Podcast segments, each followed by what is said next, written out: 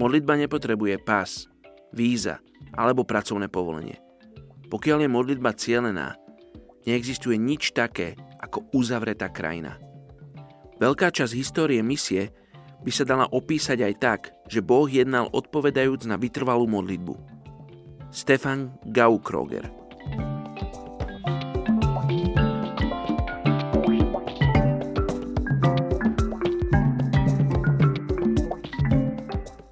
Izaiáš, kapitola 33, verš 22. Lebo hospodin je náš sudca, hospodin je náš zákonodarca, hospodin je náš král, on nás spasí.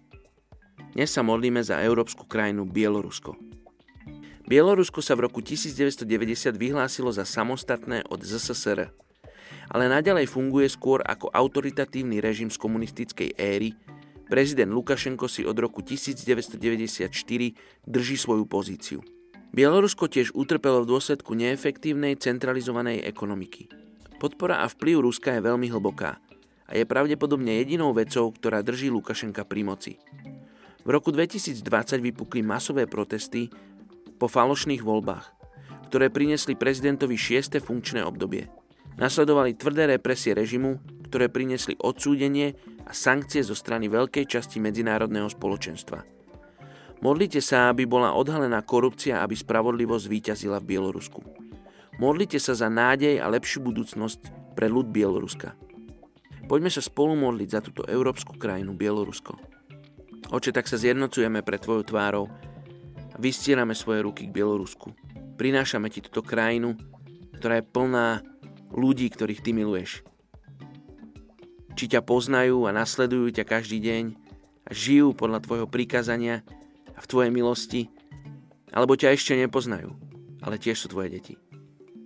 Oče, modlíme sa za prezidenta Lukašenka, modlíme sa, aby si mu otvoril oči, aby aj on mohol spoznať, aký veľký si Boh.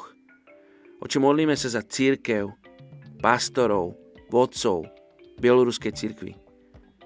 Oče, modlíme sa, aby si im pomáhal, môže viesť ľudí k Tebe.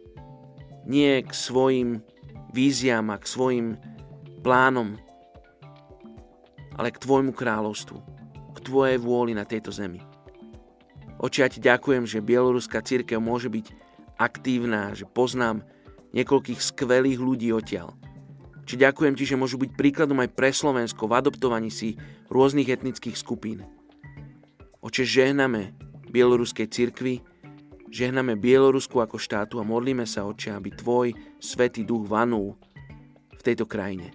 Aby prišla sloboda, aby prišla nádej, aby prišlo Tvoje slovo, Bože, do ulic tejto krajiny.